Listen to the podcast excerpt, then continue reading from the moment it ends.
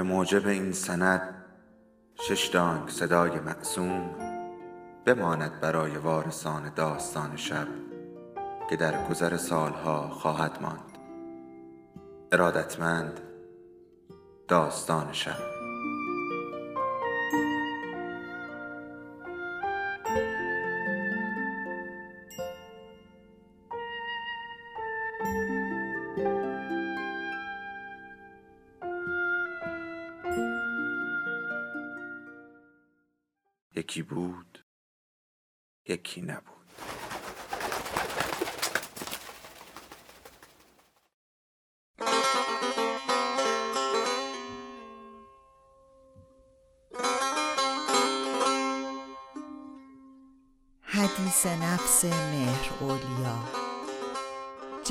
چهارم از چهار پاره مادران و دختران نوشته محشید امیرشاهی. فصل هفتم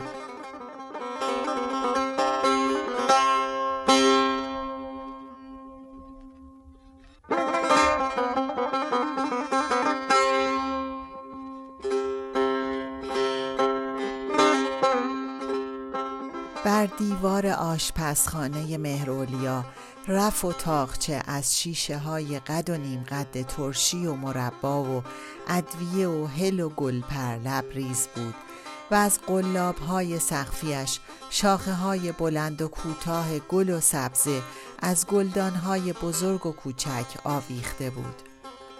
بر میز بزرگ و چوبی که حالا در میان آشپزخانه قرار داشت یک ظرف گوشت کوبیده و یک بشقاب کتلت از بقایای غذاهای دستپخت اخیر صاحبخانه دیده می‌شد و بقیه هر چه بود از زبان اولی خرید از سر گذر بود. یک دست ریحان تازه و یک خوشه گوجه فرنگی فندوقی و دو قالب پنیر موتزارلا از مغازه ایتالیایی یک دوری کیش لورن از نانوای خیابان لوکورب یک کاسه هوموس و مقداری زیتون پرورده از رستوران لبنانی چسبیده به خانه و یک دیش سالاد پیرمونتز از اغذیه فروشی محل. اولی از این تدارک بیخبر بود چون شاپرک و گلاره با سود جستن از غیبت یکی دو ساعته مادر بزرگ و گماردن پرسی به سرپرستی شوکا و دارا ابتکار عمل را برای نظم دادن به خانه و تهیه خوراک و چیدن میز به دست گرفته بودند. دخترهای شهربانو و شهرزاد از نوپایی در خانه مادر بزرگ منزل کرده بودند. گلاره از یک و شاپرک از پنج سالگی و در این سالها که کودکی این دو به نوجوانی و جوانی رسیده بود بر اولی و خانه و محله روزمهی رفته بود. تاریخ هر دوره به کندی زندگی هر روزه آن رقم می‌خورد. چنان به تدریج که قلم بر همواری جوانی میلغزد و خطی از خود نمی‌گذارد و بر ناهمواری پیری تکرار ملال روز و شب را رج می‌زند وقتی اولی خیس و تلیس و باگت به دست وارد خانه شد و تمام سرمای بیرون را برای لحظه ای با خود به درون آورد عطر لیموی امانی و بخار آب آشپزخانه را انباشته بود و میز رو به راه و شام آماده انتظارش را می‌کشید. مهرولیا به دلیل پرسه طولانیش در خیابان خسته بود و فضای خوشامدگوی خانه به گمانش نوید فراغت در خود داشت. به رغم رضایتی که احساس کرد برای نوه ها لب ورچید و به اخم و خشم گفت اینا چیه؟ این همه چلو و خورش هنوز داریم؟ وانگهی کی گفته بود شماها تو آشپزخونه سفره بچینین؟ شاپرک و گلاره به این نتیجه رسیدند که مادر بزرگ نیاز دارد و باید نازش را کشید. شاپرک از راه شوخی معمولش با مادر بزرگ وارد شد. با دست غذاها را نشان داد و گفت بگو چه می‌خوری تا بگویم کیستی. اولی اخمها را بیشتر در هم کشید. ای خوشمزه من نه غذاها او تا دلت بخواد خودتو لوس نکن نونور گلاره لوله دراز نان را که در مشت اولی چون استکان شستی کمرباریک شده بود از میان انگشتان به هم فشردش به ملایمت بیرون کشید و کلاه و پالتوی او را که از باران تند پرنم و سنگین بود از سر و تنش برداشت و پرسید چرا بارونی نپوشیده بودی اولی؟ حسابی خیس شدی؟ شاپرک به شوخی ادامه داد. بگو چه میپوشی تا بگویم کیستی؟ مهرولیا در ادامه لج رویش را از شاپرک گرداند و به گلاره پرخاش کرد. به تو چه جانم؟ من اصلا دلم می‌خواد اینطوری لباس بپوشم. حالا این دوتا نیم وجبی برای من تعیین تکلیف می‌کنن؟ اینم از اون حرفاست شاپرک به شنیدن نیم وجبی پشت مادر بزرگش ایستاد که به زحمت تا کمر نوه می رسید و تفاوت قدش را به دختر خاله اش گلاره مبالغ آمیز نشان داد. نگاه پرتبانی و لب پرخنده نوه ها هم اخم اولی را باز نکرد. شاپرک از کتری جوشان یک فنجان آب برداشت و در آن یک کیسه چای انداخت و آن را با یک برش لیمو جلوی مادر بزرگ گذاشت و گفت چای تازه دم اولی. مهرولیا براغ شد. تازه دم. باز پرتا پلا گفتی مگه آدم یک کیسه چای شرتی بندازه تو آب دم می‌کشه؟ گلاره گفت حالا بخور تا گرمه اولی. اولی پره های بینی را باز کرد و پشت چشم را نازک و جواب داد. گفتم برای من تعیین تکلیف نکن. من اصلا چای سرد دوست دارم. گرم سقم و میسوزونه. ولی با دست لرزان به هم زدن فنجان پرداخت و با اینکه همیشه لیمو به چای می افزود به اعتراض از شاپرک بازخواست کرد. چای و لیمو ترش؟ کارای من در آوردی بی خود و پس از بیرون کشیدن کیسه چای لیمو را در فنجان انداخت و در حین فشردنش با ته قاشق به معاینه زیرچشمی غذاهای سر میز پرداخت. دو نوه برای هم سری تکان دادند. قهر رو به اتمام بود. و با صدای گردانده شدن کلید در قفل در با هم و یک صدا به مهرولیا مژده دادند. زوزو آمد. اولی از فنجان چای هرتی نوشید و هایی بیرون داد. شهرزاد به محض ورود سر مادرش را بوسید و گفت به به چه سفره خوش آب و رنگی اولی با بیعتنایی توضیح داد فکر کردم یه تغییری باشه بد نیست هنگامی که اولی با ورود دامادش قباد خطاب به جمع و با تعارف اضافه کرد امشب غذا فقط همینه هر کن پر کن. اگه کسی دوست نداره براش پلو بیارم خیال دو نوه از بابت مادر بزرگ کاملا آسوده شد. اولی مصمم بود خود نقش آشپز باشی را بازی کند. قباد گرچه سفره بی برنج برایش بی برکت بود گفت نه خانم دیگه پلو برای چی؟ شهرزاد از شاپرک پرسید پس پرسی کو؟ گوش های مهرولیا تیز شد. به به مهمان غریبه و شام حاضری. ولی نه لحنش تند شد و نه در قرقرش نشانی از قیز و غرورش محسوس بود. شهرزاد با خنده گفت شوهر شاپرک غریبه است.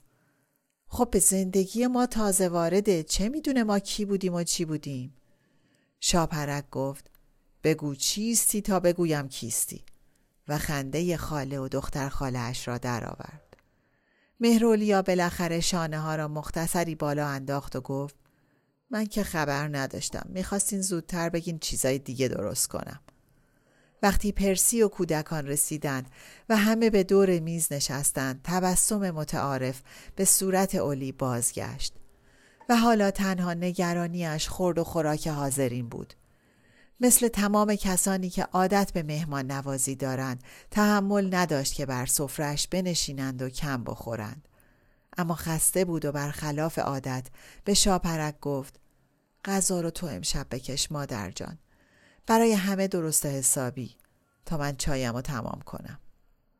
شهرزاد از شاپرک و گلاره آهسته سوال کرد باز چی شده؟ شاپرک آهسته جواب داد. رفته بود بیرون. شهرزاد با استراب به مادرش چشم دوخت.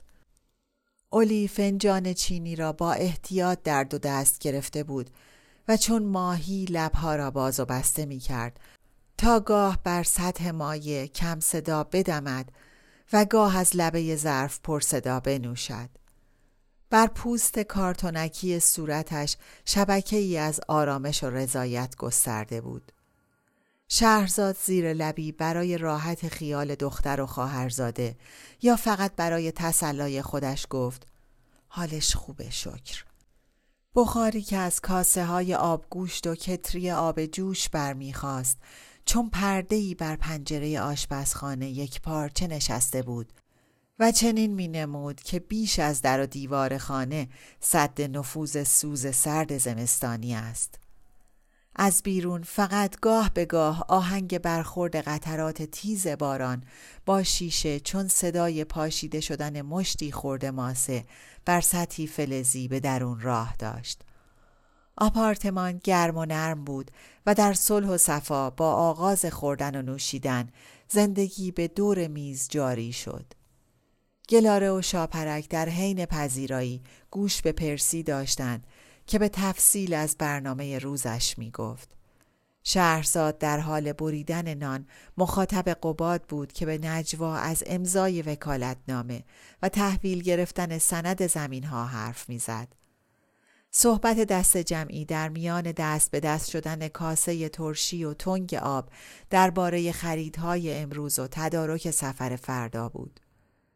وقتی مهرولیا خیالش از بابت دورگشتن دوریها و جنبیدن دهانها فارغ شد خستگی پیاده روی درازش را به گوشه ذهن راند و در عالم خود فرو رفت. چشمها را به دامادش دوخت و فکر کرد. والا فرزین هزار بار به قباد شرف داشت.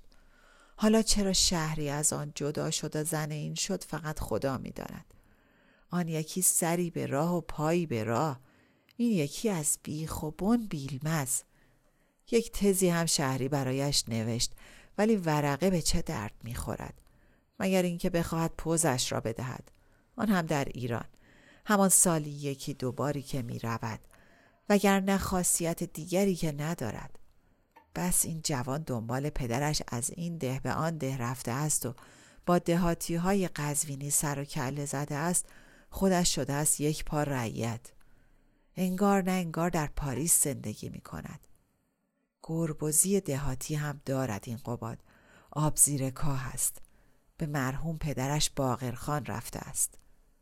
این باغرخان با رفیع نظام نسبت داشت. از ایل و تبار امیر. از ملاکین عمده قزوین. بله. از اصلاحات ارزی دوره شاه هم صدمه چندانی ندید. نه خیر. راه و چاهش را بلد بود. نمی‌دانم این باقرخان از کدام تیره و طایفه خاندان دیوان بیگی بود. میر حسن خانی بود یا میر حسین خانی؟ در قزوین به سوزن تهگشاد می‌گفتن حاج میر حسن خانی. و بی اختیار از این یادآوری به خنده افتاد. چه چیزها بی خود یاد آدم میماند. شاپرک حرف جمع را قطع کرد و به صدای بلند به مادر بزرگش گفت بگو به چه میخندی تا بگویم کیستی. گلاره پشتش را گرفت. برای مام تعریف کن اولی بخندیم. مهرولیا بی آنکه خندهاش قطع شود جواب داد وا چی رو تعریف کنم؟ و بر میز دلا شد و با دست لرزانش کاسه گوشت کوبیده را از روی میز بلند کرد. شهرزاد بی اختیار نیمخیز شد تا زیر کاسه را که بر مچ نحیف مهرولیا چون میوهی رسیده بر شاخهای سوخته سنگینی می کرد بگیرد. اولی با تکان آرنج کمک را رد کرد و ظرف را نزدیک بشقاب قباد زمین گذاشت. چندین سال بود که گوشش سنگین بود اولی و دستش می لرزید. ولی به هیچ عنوان حاضر نبود که این ضعفها را به رو بیاورد. همیشه طوری رفتار می کرد که گویی گوش و دست در عین عافیت است. مهرولیا در میان تشکر و تعارف قباد دوباره بر صندلی جا افتاد و دنباله افکارش را گرفت. یادم نیست باقر خان از کدام تیره بود احتمالا از تهتنگ ها چون صبر و حوصله داشت. آن هم چه صبر و حوصله ای ماها نشست و عموی بی اولادش را تیمار کرد زیرش لگن گذاشت و برداشت تا همه اموالش را یک جا برد و خورد. حتی حاضر نشد برای امه بی پولش مقرری مختصری تعیین کند. می گفت من در زندگی برای بنی بشری زیر بار این جور تعهدها نمی روم. مگر بیکارم که برای خودم طلبکار درست کنم؟ چقدر پیش آن پیرزن شرمنده شدم. هرچه باشد پیش من رو انداخته بود. این پسر هم به پدرش رفته است. بله. گرته از او دارد.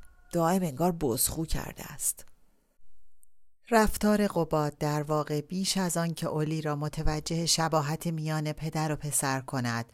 او را به فکر قهرمان داستان نفوس مرده گوگل میانداخت. مشاور و زمینداری که دور افتاده است تا رعایای مرده دیگر مالکین را بخرد. مهرولیا لحظه ای چند در ذهنش به دنبال اسم بازیگر اصلی کتاب پاول ایوانوویچ چیچیکوف گشت و نیافتش و جستجو را رها کرد. این روزها غیر مستقیم و زیر جلکی درباره کیانینا می کنجکاوی می کند. چرا؟ به او چه ارتباطی دارد که ثروت این شخص زمین مانده است و از تنها برادرش هم خبری نیست؟ نه خیر گربزی دهاتی دارد. در همه کارش در محتاط بودنش تودار بودنش اعتماد نکردنش غذا خوردنش در دستشویی شاشیدنش. و ناگهان پرسید راستی شنیدم شما تو دستشویی کافه شاشیدین آقا. و بلافاصله سفر با خواهران به آب علی در ذهنش تدایی شد. با بلند شدن صدای اولی گفتگوی سر میزبند آمد و لحظه ای بعد قهقهه شاپرک و گلاره با هم بلند شد. پرسی ترجمه مطلب را از جمع خواست و از گلاره گرفت. شوکا گفت چی شد ماما؟ و دارا چون واگویه شوکا تکرار کرد چی شد؟ چی شد؟ جواب دو بچه خنده دو مادر بود. شهرزاد با تبسم به طرف قباد برگشت و قباد به صرف سینهاش را صاف کرد و از همه خواست. اه کی روی ما رو پیش مادر زن برده؟ شاپرک جواب داد. آبرو رو خودت بردی دایی قباد همه تو کافه دیدنت. حالا یکی هم برای اولی ماجرا رو تعریف کرده. مهم نیست کی. قباد حالت دفاعی به خودش گرفت. من چه می‌دونستم اونجا دوربین کار گذاشتن؟ گلاره در میان قدقدهای بی امان گفت دوربین باشه یا نباشه تو چرا تو دستشویی جیش کردی؟ قباد چون همیشه صدایی بیش از یک حق کوتاه نداشت و طبق معمول قبل از شروع به صحبت تک صرفه ای هم کرد در توالتو قفل بود پول خوردم نداشتم چیکار می‌کردم؟ شاپرک با شیطنت گفت باید میکشیدی بالا توف می‌کردی مهرولیا بی توجه به گفتگوهایی که دخالت او در صحبت حاضرین به راه انداخته بود و خنده ای که پیشنهاد شاپرک تشدید کرد باز به افکارش بازگشت.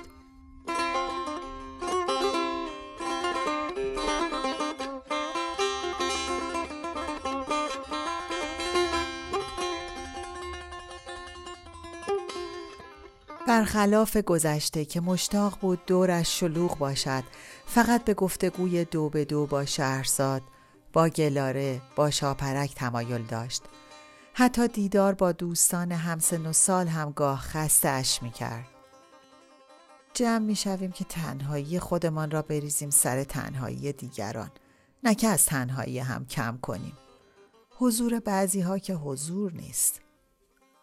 سکوتی که در تنهایی بر دنیایش حکم فرما می‌شد از باداهنگ قیل و قال جمع برایش مطبوع تر بود دیگر کمتر صحبتها را تعقیب می کرد و به ندرت رشته سخن را خود به دست می گرفت. غالبا سمعکش را می بست و لب از لب نمی جنباند. اصولا این اواخر هنگامی که قطار فکرش به راه میافتاد ترجیح می‌داد بر رکابش به سفر ادامه دهد و دیگران را به حال خود رها کند. گذر از دنیای گذشته به دنیای اکنون دراز بود حتی در عالم خیال. به یاد لحظه ورود به هتل آبلی افتاد. در راه با اینکه مسانه هر چهار پر بود توقفی نکرده بودند. بس مستراهای میان راه نکبت بود. فقط منظرش کافی بود که آدم را شاشبند کند. کسافت از در و دیوار همه میبارید. امیر می‌گفت سوراخ هیچ کدام هیچ وقت جایی که باید باشد نیست. هر قدر هم که نشانه بگیری فایده ندارد. وقتی خواهرم ماه طلعت مستراح فرنگی در خانه کار گذاشت دادا صادق شوخی و جدی به همه افاده می فروخت. مردم در کاسچینی غذا می‌خورن بالا ما نازگیوز نداشته باشیم آن که اجاق موالمان کاسچینی است تفلک دادا صادق یادش بخیر هتل آبلی از مهمان سراهای باب آن روزها بود و با رواج بازی اسکی در پیست های لشکرک بازارش گرم گرفته بود. ما که اسکی نمی کردیم اما بچه ها سوار لوژ می شدند. آن سال دوستان آنجا جمع بودند. پسر شیخ با و زنش، رحمت و اشرف و دخترشان که همسن و سال زوزو بود. عبدالله و قدسی با آن پسر تخص و شرشان که زمین و زمان را به هم می دوخت. همش نگران بودم که مبادیم بچه بزن بهادر مشت و لگدی حواله دخترها بکند و بلایی سرشان بیاورد. البته بیبی مراقب بود. حرفی هم نمی توانستم بزنم. هنوز شرمنده عبدالله بودم. عجب آبروی بانو از من برد. امیر همه آنها را به آبلی دعوت کرده بود که نقار را از میان بردارد. بله بله خوب یادم آمد. ظرف نقره نقار را باعث شده بود. عبدالله و قدسی مقداری نقل بادامی شیرینی مورد علاقه امیرخان را برای آنها تعارف فرستاده بودند و اولی پس از خالی کردن نقلها شیرینی خوری را توسط مستخدم برگردانده بود. ولی شیرینی خوری بین دو دوست و همسایه با پیغام هایی از این قبیل که ظرف و مظروف هر دو پیشکش است چندین بار رفت و پسقامهایی از این دست که نقل مرحمتی گوهر است دیگر نیاز به سیم ندارد چندین نوبت برگشت تا بالاخره سردار مفخم که از قزوین به منزل دخترش وارد شده بود میانه را گرفت و با نگاهی به شیرینی خوری گفت بده من ببینم این تحفه رو مهرولیا درست مثل موقعی که متن تلگراف مرا برای تصحیح می گرفت. سردار ظرف را معاینه کرد و بعد آن را بر ترازویی که در کنار بسات دود و دمش بود گذاشت و به دخترش اعتراض کرد برای این چند نخود نقره بی قیمت که سایدگی هم داره این علم شنگه یعنی چه؟ عجب. با این حرکات بچگانه دوستانت رو در محضور می‌گذاری. و قوطی سیگاری با نقش برجسته از جیب درآورد و پیشنهاد داد. اگر در فکر جبران محبتی این قوطی رو در وقت مناسب از طرف حضرت امیر به اونها هدیه بده که نقره مرغوبی است و کار استادان روسیه. اما وقتی عبدالله با گلایه دوستانه شخصا به خانه آنها آمد شهربانو با درک و زبان کودکانه خود ماجرا را با آب و تاب در یک نفس برای امو عبدالله بازگو کرد. اگه آقا جان شیرینی خوری شما رو توی ترازو نکشیده بود اولی بازم می‌خواست درش گردونه. اما حالا می‌خواد عوضش یه قوطی سیگار به شما بده که نقره خیلی خوبیه و مال روسی است. نه مثل مال شما که فقط چند تا نخود توش جا میشه. لبشم پریده قیمتی هم نداره. و خندان و مفتخر منتظر ماند تا هم به خاطر مجدهی که داده بود از طرف امو عبدالله محبت ببیند و هم به دلیل شیرین زبانیش از طرف اولی تشویق شود. مگر دیگر امکان رفع و رجوع وجود داشت؟ هرچه می گفتم بدتر می شد عبدالله تفلک یک کلمه هم حرف نزد. خداحافظی کرده و نکرده راه افتاد و رنجیده خاطر رفت حق داشت برنجد من بعدش از شدت خجالت پس افتادم آقا جانم تا عبدالله بود با انگشت سبیلش را صاف می کرد و توی دستش می خندید. قوطی سیگار را هم هدیه کرد به امیر. اولی بی اختیار با صدای بلند گفت هیچی بدتر از سوء تفاهم نیست و فنجان به دست از جا برخاست. گفتگوهای سر میز باز یک آن بند آمد. قباد سینهاش را صاف کرد و با نگرانی از شهرزاد پرسید چه سوء تفاهمی؟ شهرزاد سر را به علامت ندانستن جنباند و جواب داد با ما نبود و با چشم مادرش را تعقیب کرد که پس از قرار دادن فنجان در ظرفشویی دوباره بر صندلیاش نشست و به بازی بازی با کاسه آبگوشت سرگرم شد. جمع صحبتهای نیمه رها شده را به آرامی از سر گرفت و مهرولیا افکار نیمه کاره را دنبال کرد. چه شد آن قوطی سیگار؟ همیشه همراه امیر بود. عجب دل خوشی دارم. همه چیز رفته است و من به قوطی سیگار فکر می کنم. ای بابا خانه از پای بست ویران است خاجه در بند نقش ایوان است دعوت از عبدالله و خانواده به هتل آبلی برای رفع آن شکراب بود. باید به نحوی از دلش در می آوردیم. حالا این دوستان کجا هستند؟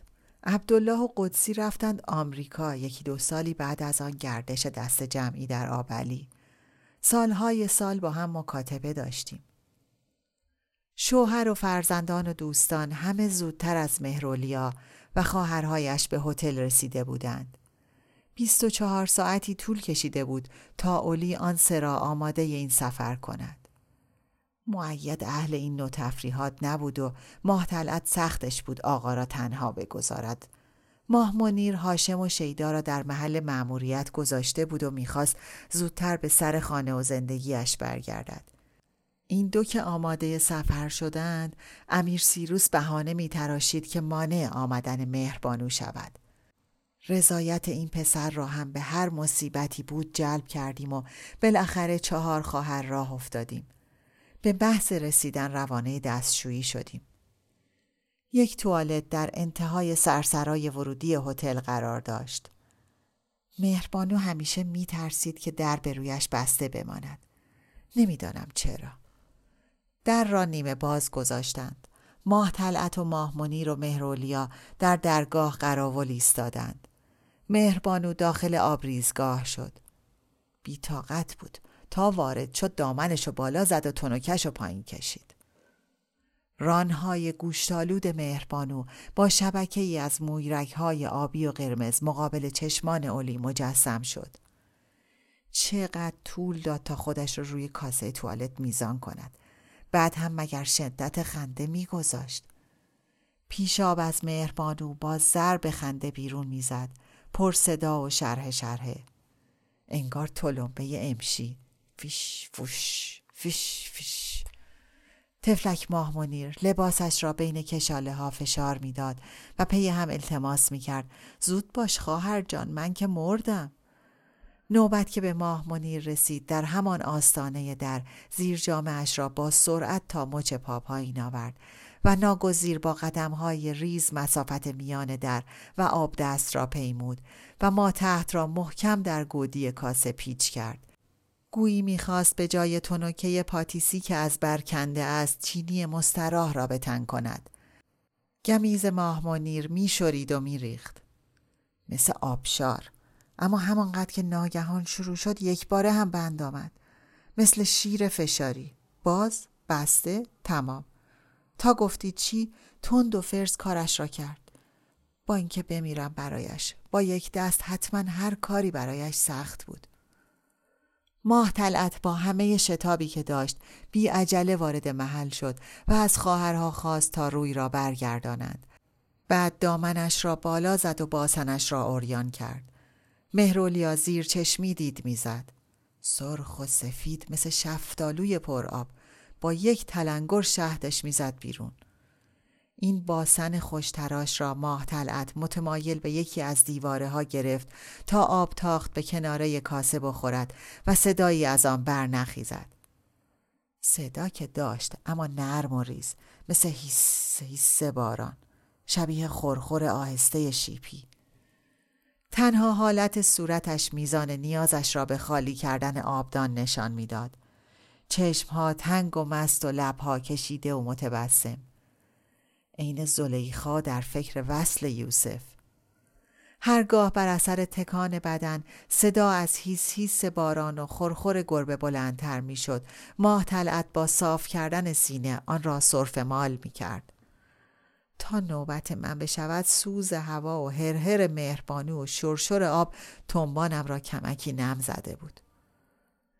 خمیدن قباد بر میز برای رد و بدل کردن کاغذ و قلم با شهرزاد خنده درونی مهرولیا را بند آورد و باز او را به زمان حال سوق داد. به هر حال شوهر شهری است و در این خانه به رویش باز. باید هم باشد. فقط خدا کند از ساده لوحی و بیعتنایی این بچه ها به وسوسه گریسه و مکر نیفتد. گاه حرفهایش زد و نقیز است. به بانو یک چیز می‌گوید، به زوزو یک چیز، به شهری چیز دیگر. خوب می‌داند که این خواهرها عادت ندارند با هم مشورت کنند. مخصوصا حالا که هر کدام یک گوشه دنیا افتادند. مجال گفتار و دیداری هم اگر باشد کجا نوبت به واگوی صحبتهای در گوشی قباد می‌رسد. به قول منزه و سلطنه آنقدر سمن هست که یاسمن گم است. خداش بیامرزد. آدم بدی بود. منظر منزه و سلطنه مادر امیرخان جلوی چشمانش سبز شد. تفلک آن سالهای آخر آنقدر چاق شده بود که ناگزیر دستها را زمین میگذاشت تا از جا بلند شود. وقتی دستها را اهرم بدن می کرد پی و چربی و گوشت در قالب گشاد شده پوست فرسودش لخت لخت تکان می‌خورد. غالبا بی حواس می نشست و بدنش را می جنباند و به نقطه ای نامعلوم در فضا ماتش می برد. چشم ها لوت و لوچ. عینه اثر انگشت پای کاغذ. تابستان با خانم منور و دوله روی سندلی های حسیری توی باغ می نشستند مثل دوتا ماکیان پروار سندلی ها زیر وزنشان به قار و قور و جیرجیر می افتاد. منور و دوله را در مقابل خود مجسم دید. همیشه سرزنده بود خانم منور و دوله. مدام می گفت و می خندید و قبقب چند طبقه اش با هر خنده و تکان می لرزید. جز طبقه آخرش که بی حرکت روی تور یقهش پهن بود. تا خانم منزه و سلطنه ما تحت گندهش را با تعنی و هن و هن کنان پایین بیاورد و بالاخره تسلیم قضا و قدر خودش را رها کند و هلفی بین دو تا دسته صندلی جا بیفتد منور و دوله چند تا خیار پوست کنده بود. مثل اینکه عروس فخری نسبت دوری با خانم منور و دوله داشت. درست نمی‌دانم چه نسبتی. بانو چند وقت پیش کی بود؟ یادم نیست. یادی از فخری کرد. بی مقدمه پرسید فخری خانم یادت میاد؟ وا البته که یادم میآید. دوست جانجانی بودیم. آن سالی که ما خانه آنها بودیم من از روی زمین یه سیب باد زده برداشتم. فخری خانم زد پشت دستم. ترسیدم بخورم و ناخوش بشم. آمدم بگویم وقتی ما آذربایجان بودیم تو به زحمت دو سالت بود. خیلی بچه بودی که بانو گفت رفقا سر پدر دوست جانجانیت را تبریز گوش تا گوش بریده بودن. اینم یادت میاد؟ حرف در دهن من یخ زد باز مزخرف گفتی اعضای فرقه رفقای من بودن؟ رفقای اموغلیتس عبدالسمد میرزا عبدالسمد به من چه؟ رودار ولی درس ها را از او گرفته بودم عبدالسمد نیمه خدایی بود برایم حرفهایش همه آیه منزل آخ که این خاطرات همه مثل تیزاب وجودم را می‌خورد مثل تیزاب. برای رهایی از این فکر ذهن را به تصویر مادر شوهرش بازگرداند و با خود گفت نکند شهری به منزه سلطنه رفته باشد. این اواخر وزن زیاد کرده است باید مواظب باشد. به هر حال خدا عاقبت هر سه دختر را به خیر کند. دیگر چه بکنم؟ دخالتی که نمی‌توانم بکنم بیجاست مگر حرف شنوایی دارند بچه هم که دیگر نیستند به قول شهربانو همه صاحب نوهاند. چه حرفها. و با مهر چشم به نتیجه دوخت. این دو بچه بیگناه که هنوز از پست و بلند زندگی بیخبرند. شوکا از بازی پاکومان دست کشید. و اسباب بازی را روی میز گذاشت و به کمک انگشتانش که به ساقه های نازک و ترد گل میمانست در تقلا افتاد تا موهای مخملی سیاهش را که بسان فوارهای در میان سرش میبارید از چنگ تل و روبان آزاد کند دارا از دامن مادرش پایین آمد و به طرف شوکا رفت و صورتش را به بناگوش او چسباند و بعد از پچپچ هایی کودکانه باز بر زانوی گلاره نشست. گلاره از پسرش پرسید در گوش شوکا چی گفتی؟ بوسش کردم. این بوس سومت بود امشب و با انگشت برایش شمرد. یکی، دوتا، سه تا. دارا لحظه ای فکر کرد و بعد جدی سری تکان داد و گفت آها آخه شوکا یادش میره چی بوس تو یادش میره؟ آها شوکا از مادرش خواست. سنجاق سرم و واز کن ماما. شاپرک در حال اجرای دستور دخترش به دارا گفت یادآوری واجبه. و وقتی خنده همه بلند شد دارا لبها را بر هم خواباند و پنجه گوشتالود سفیدش را چون پروانه‌ای که بر بوتهی بنشیند و برخیزد آرام بر لبه میز زد و بلند کرد. بعد شاپرک را صدا زد. پرک. چیه دارا جان؟ ولی دارا از سوالش منصرف شد. اولی هنوز غرق تماشای نتیجه ها بود. این دو چه می‌دانند که زمانی هست و میگذرد؟ نمی‌دانند که گذشته ای هم بوده است و گذشته است. حتی از وجود آینده ای که در انتظارشان است بیخبرند. مهرولیا به یاد سالهایی که بر او گذشته بود آهی عمیق کشید. گویی ابری بر آسمان و سر را چند بار آهسته تکان داد و نگاه را از روی حاضرین گذراند و باز رشته فکرش را پی گرفت. نوه ها شکر از انتخاب شوهرها راضیند. نه مثل مادرهاشان که در این زمینه یک ارزن عقل به سر نداشتند. اگر پیش بانو بگویم می‌گوید شما کجا به من اختیار و انتخابی دادید تا من عقلم را به کار ببندم.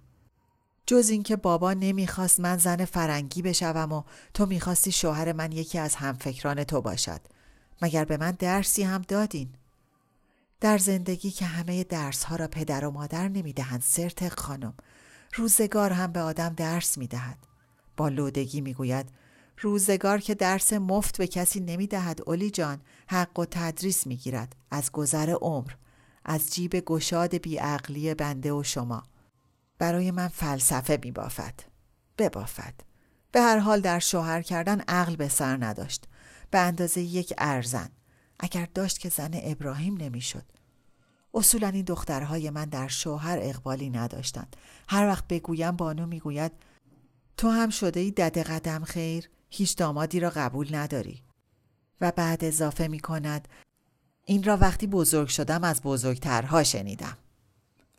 چرا والا؟ فرزین را من به عنوان داماد پسندیدم. چه کنم که شهری بعد مدتی نخواستش؟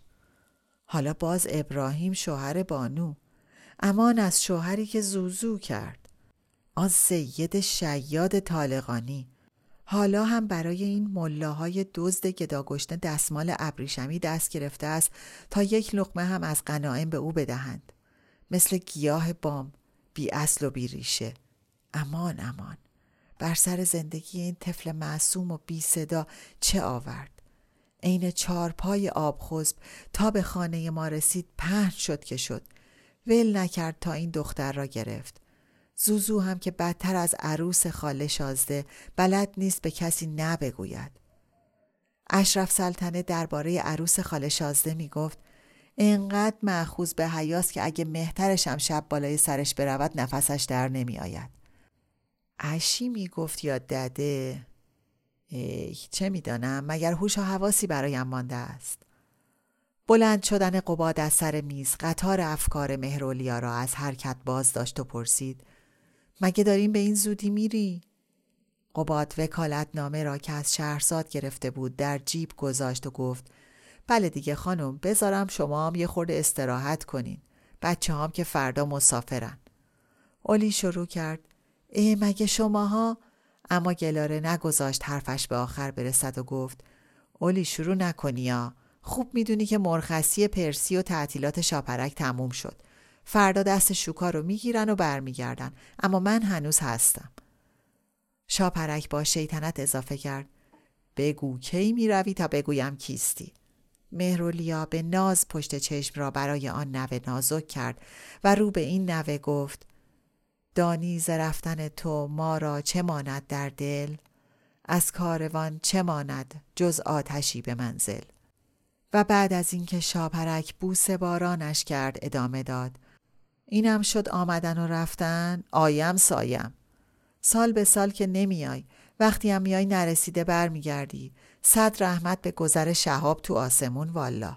آش پس خانه پس از رفتن مهمانان پر از بوی بارانی بود که بر سیاهی شب در قاب پنجره پرده می‌کشید. بر درخت لخت ارغوان میبارید و از شاخه های بیبر چون براده الماس میریخت. عبور آب از میان ناودان و کوبش بیوقفه قطره ها بر سرپوش زبالدانی های هاشیه حیات در سکوت شب به تقیان نهری میمانست. گرچه فقط زمزمه ای از آن به گوش مهرولیا می رسید. دیشب که تو در خانه ما آمده بودی شه بودی و در بزم گدا آمده بودی. بنگر ز کجا تا به کجا آمده بودی؟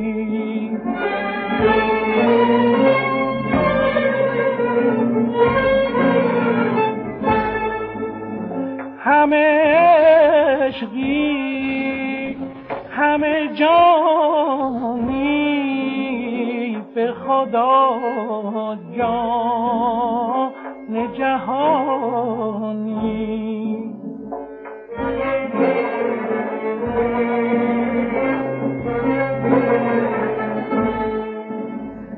همه حسنی همه نوری تو میده دل و جانی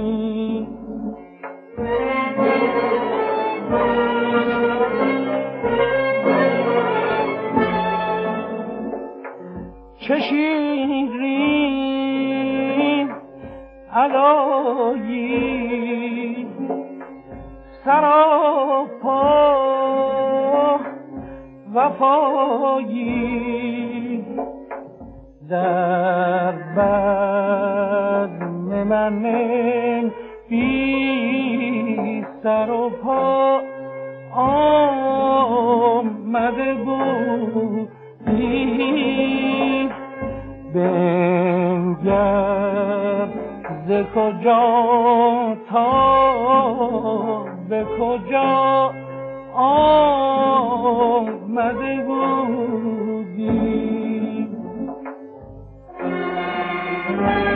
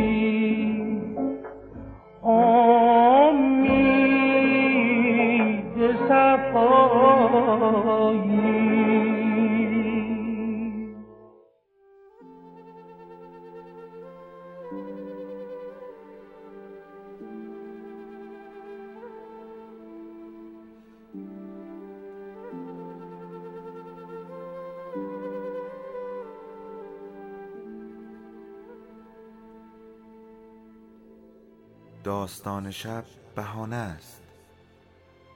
برای با هم بودن دور هم نشستن شنیده شدن.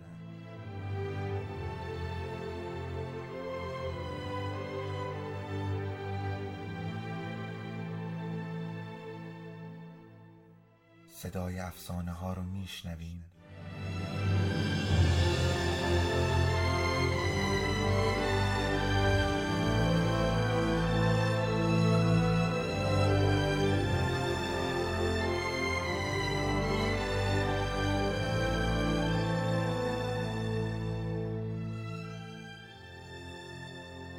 شبتون بخیر